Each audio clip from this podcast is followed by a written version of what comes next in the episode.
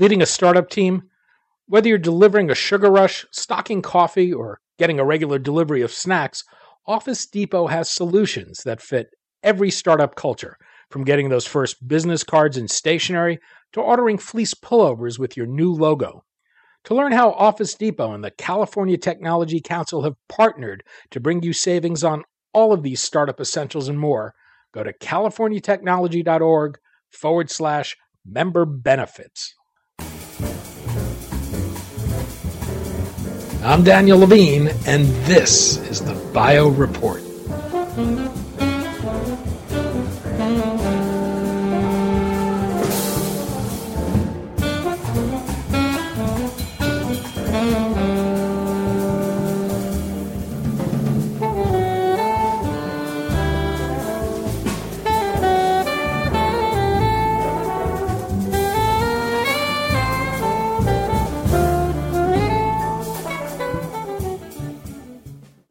Regenerative medicine is rapidly moving from the lab to the clinic, but as life saving therapies advance to the marketplace, there are questions about whether the U.S. Food and Drug Administration needs to modernize its regulatory approach to gene and cell therapies. We spoke to Michael Werner, Executive Director of the Alliance for Regenerative Medicine, about the state of the industry, the regulatory environment today, and whether it will ultimately be payers who are more demanding of data to convince them of the worth of a therapy.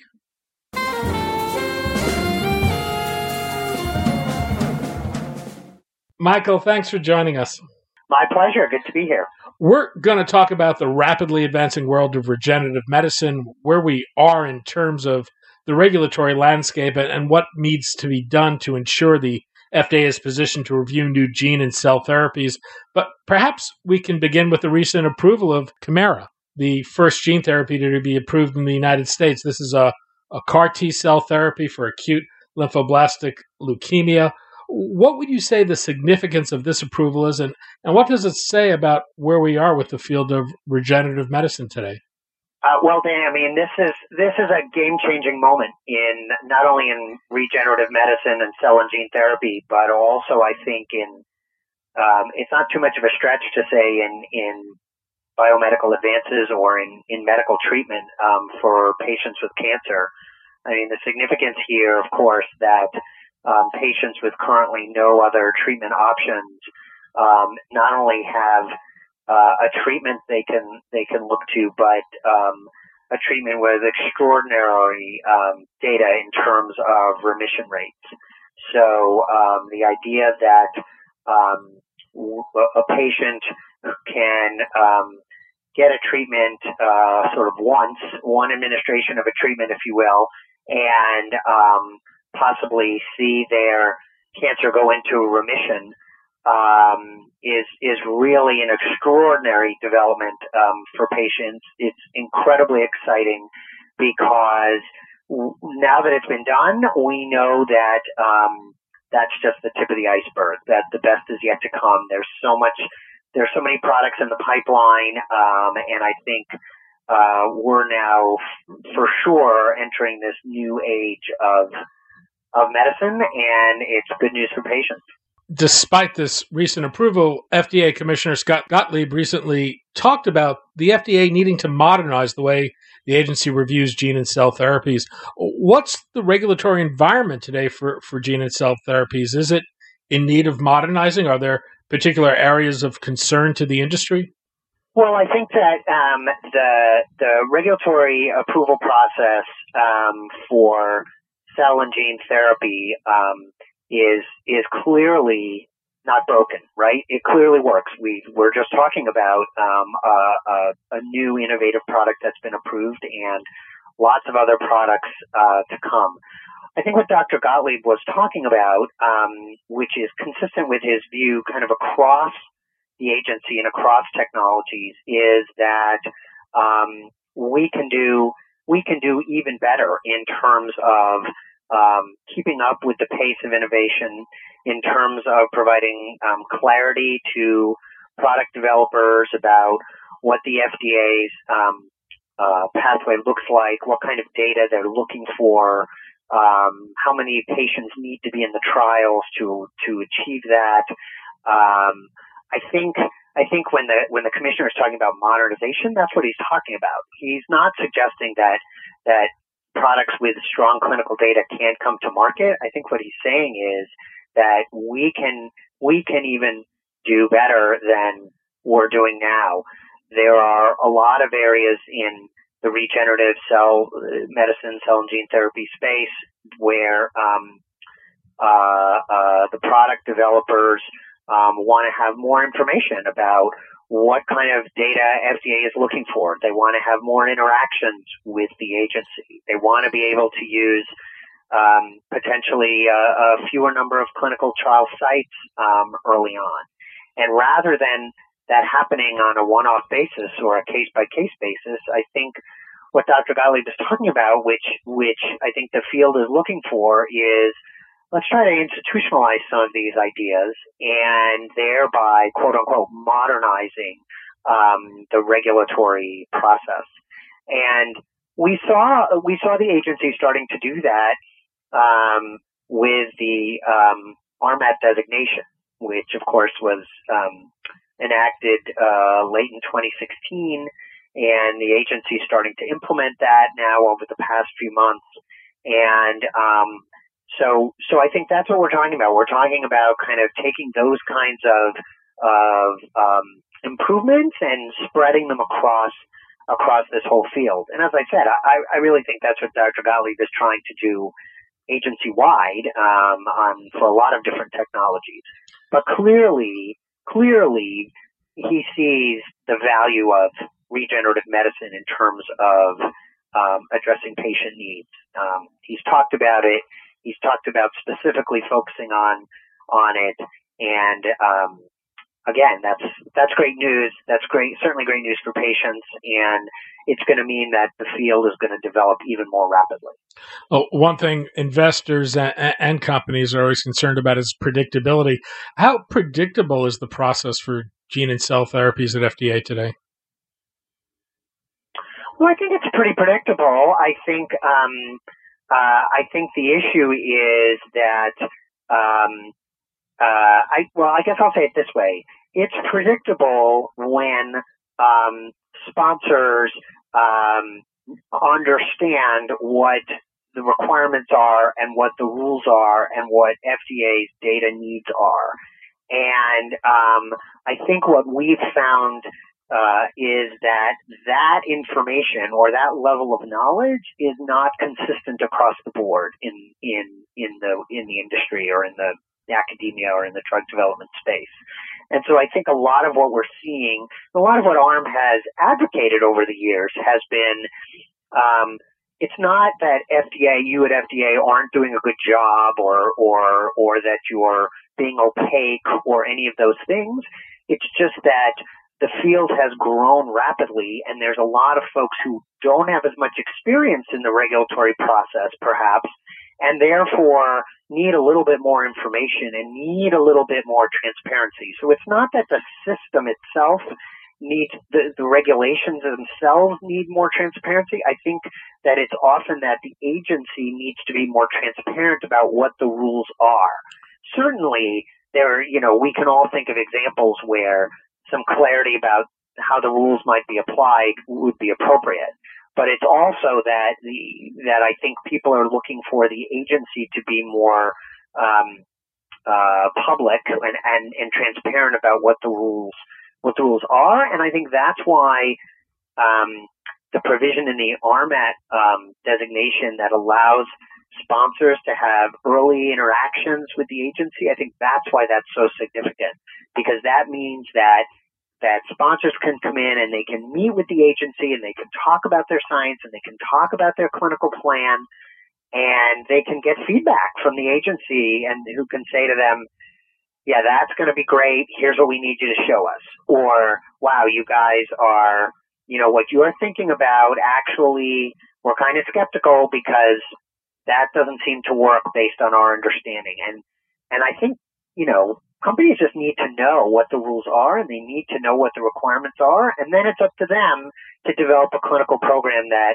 responds to what the FDA says, responds to what the regulations are, and demonstrate safety and effectiveness of a product. I, I got the sense from his comments that there was some concern that companies, particularly smaller companies, were overloading the applications to to get into the clinic and and thinking that they needed to do much more or say much more than the FDA really is concerned with at this point.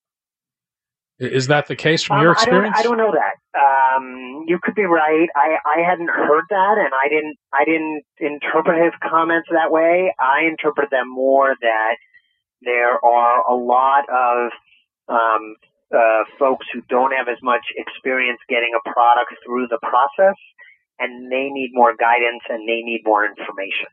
And and perhaps what you're saying is just sort of another is kind of a, the flip side of saying of that. But I but that's how I interpret it. That that you know we just need to do a better job of of of letting people know what they can do and having a process that provides that kind of feedback um, I don't know if real time is exactly right, but provides that kind of feedback in a timely way so that, um, you know, people don't waste a lot of time, you know, pursuing avenues that aren't gonna, aren't gonna be acceptable to the agency.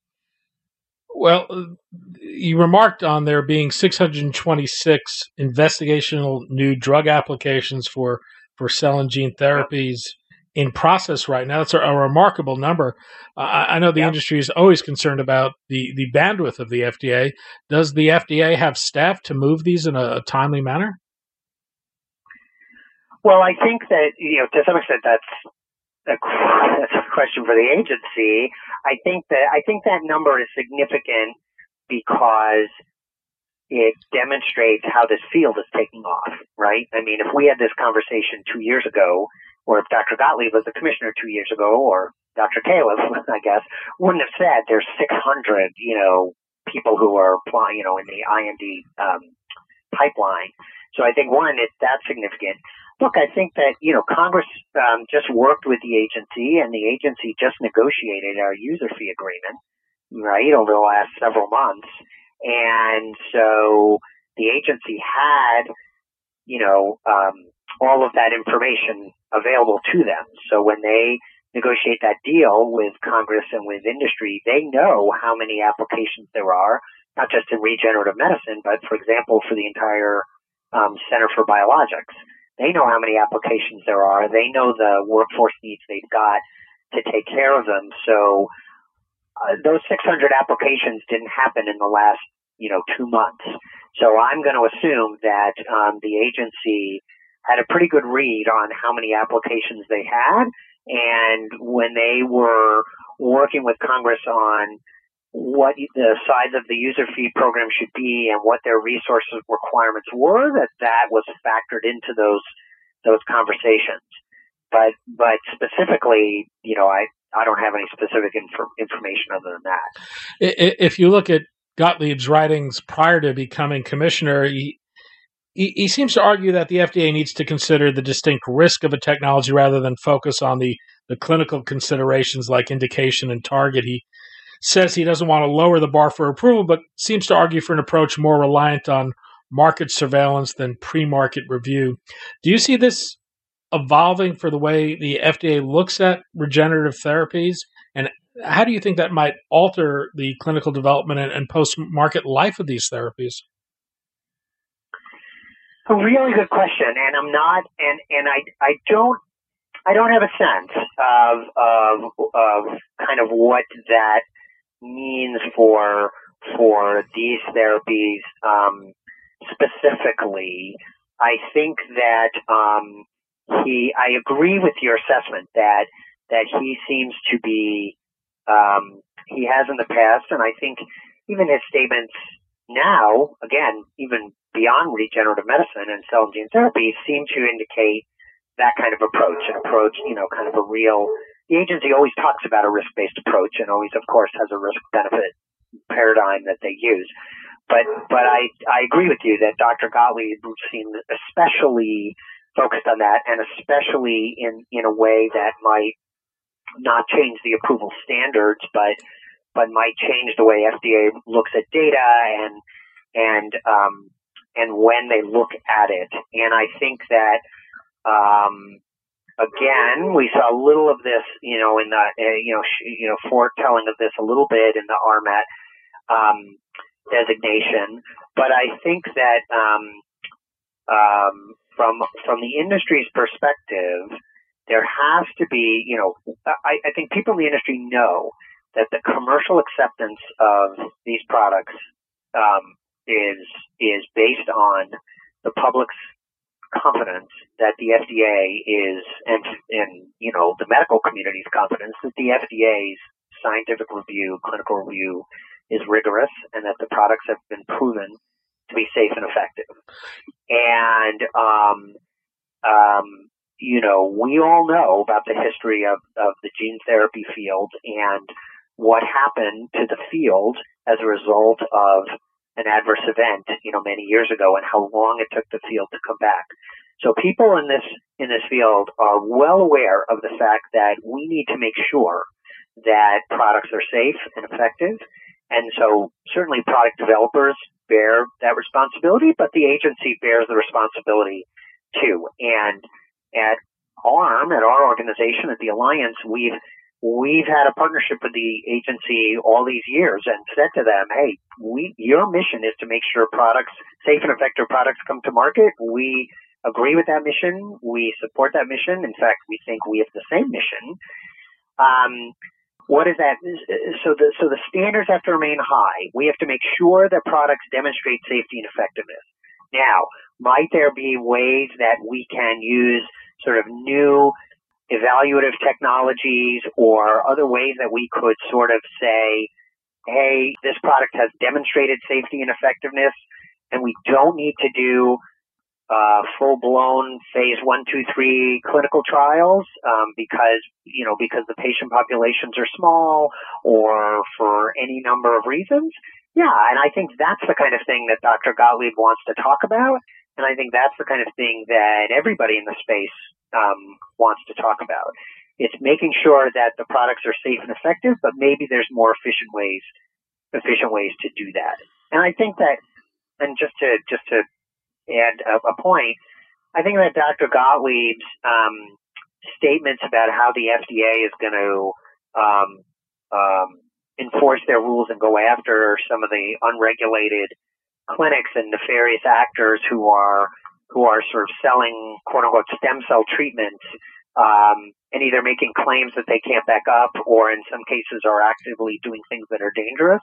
I think that shows that he that he kind of is is is making that balance too. That he wants to make sure that products are safe and effective, but maybe there are other ways that we can that we can talk about to to make that happen.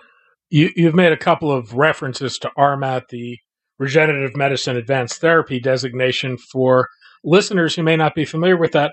What is RMAT? What does that do? And, and how meaningful a benefit does that provide developers of regenerative therapies? Sure. Well, it's incredibly meaningful because um, it does it does a couple of things. What it what it does is it first of all and fundamentally it demonstrates um, or I should say perhaps recognizes on the part of, of Congress and on the part of the FDA the importance of regenerative medicine technologies. Um, and by that, I mean, I'm thinking of it broadly, right? Cell therapies gene therapies and the like. So the fact that we have this designation whereby um, technologies in that space um, have the opportunity to have access to FDA's existing expedited approval processes is an incredibly significant event. Other countries had said over the last several years, Japan one, the UK another one, had kind of taken very affirmative steps to support research and product development in this space. And so what the RMAT designation does is it says, hey, you know, here in the United States, we're going to do the same thing.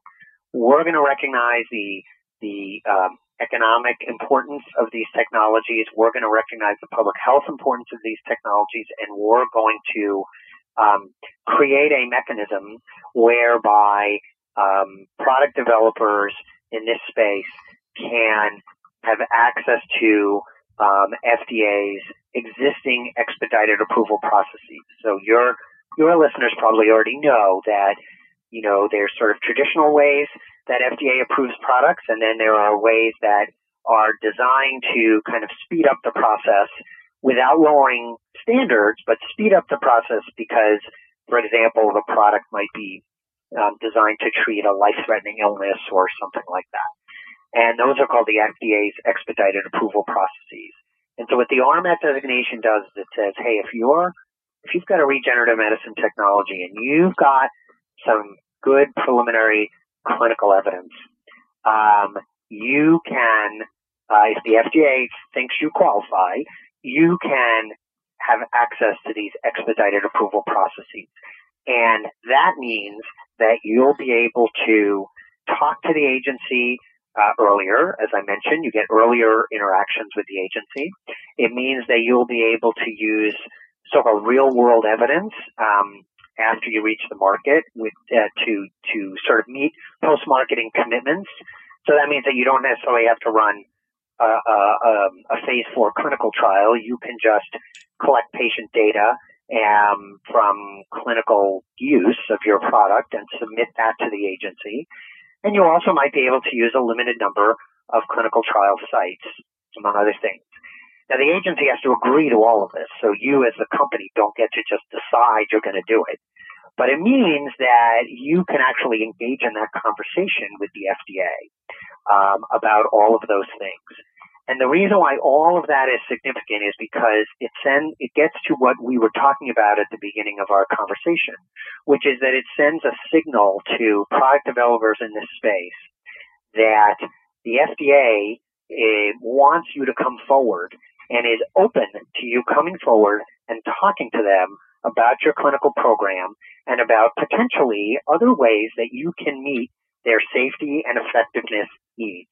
They still have to approve it. They still have to, you know, you, you're still going to have to um, meet the same standards you otherwise would have. But now you get to have these very interesting conversations. And so what that means is that if you're uh, number one, if you are thinking about starting a company, you might decide you want to use your tech, you know, you, you commercialize a regenerative medicine therapy because you have this nice little, um, process. It also means that if you're in this space, you get to have that conversation with the FDA. And if you get to have that conversation with the FDA in an aggregate sense, sort of across, uh, you know, many, many companies statistically, that's going to mean more products are likely to get approved. And so the significance of the RMAT designation really can't be under, uh, I guess, can't be overstated. It's a very, very significant development um, um, in the field um, in the United States, and I think really, you know, sets the stage uh, for for future for future product approvals. As regenerative medicine companies think about clinical trial designs and the data they collect, is there actually more pressure coming from payers than the FDA? Is it going to take more evidence of the value of the therapy than the data needed to establish its safety and efficacy in terms of making these therapies commercially viable? Yeah, I wouldn't say it's more pressure. I would say that certainly payers are um, another audience uh, that commercial developers have to um, have to speak to and have to respond to. And certainly, um, payers, both public payers like Medicare, Medicaid, or or commercial payers, uh, private payers, um, have, as you said, they have data needs and and interests, and they they look at things a little bit differently than the FDA. They're not just looking at safety and effectiveness, but they might be looking at sort of what's the extent of the clinical benefit and how does it compare to other treatments and you know, what are the co- you know, is it cost effective and what kind of value does it provide and all of those, all of those things. So I, I don't think it's more pressure. I think it now is just, it behooves product developers in this space to be working with the payer community to understand their data needs so that when you're putting together your clinical program, you can be collecting data that responds to those questions because some of those questions are going to be different um, different than the FDA's than the FDA's questions. But I think clearly what we're seeing and clearly what's significant about the Kymriah approval is that you have CMS issuing a statement basically saying yeah, I mean, this is a new product. It treats, you know, it's innovative. It treats, you know, patients who had no other solution. We as a, as a public agency, we need to figure out how we're going to pay for this. You know, we need to pay for this. We need to work with the industry to develop alternative payment models so that we can support new and, and innovative mo- uh, products coming to market. And certainly at the Alliance, we spend a lot of time working with, um, thinking about these issues and working with the payer community so they understand the value of of these therapies and the clinical benefits they provide and the cost effectiveness they provide. And so, um, it's an, is it a, you know, another set of hurdles for product developers? Absolutely. But I think, um, they're getting ready for that. And I think that the payer community is interested in, in having these, um, in having these, these conversations. Michael Werner, Executive Director of the Alliance for Regenerative Medicine. Michael, thanks so much for your time today. Pleasure to be here.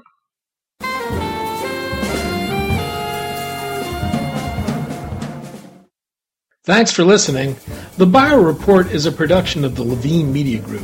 To automatically download this podcast each week, subscribe to our RSS feed or through iTunes or other podcast manager. To join our mailing list, go to levinemediagroup.com. We'd love to hear from you. If you want to drop us a line or are interested in sponsoring this podcast, send email to danny at levinemediagroup.com. Special thanks to Jonah Levine, who composed our theme music, and the Jonah Levine Collective, which performs it.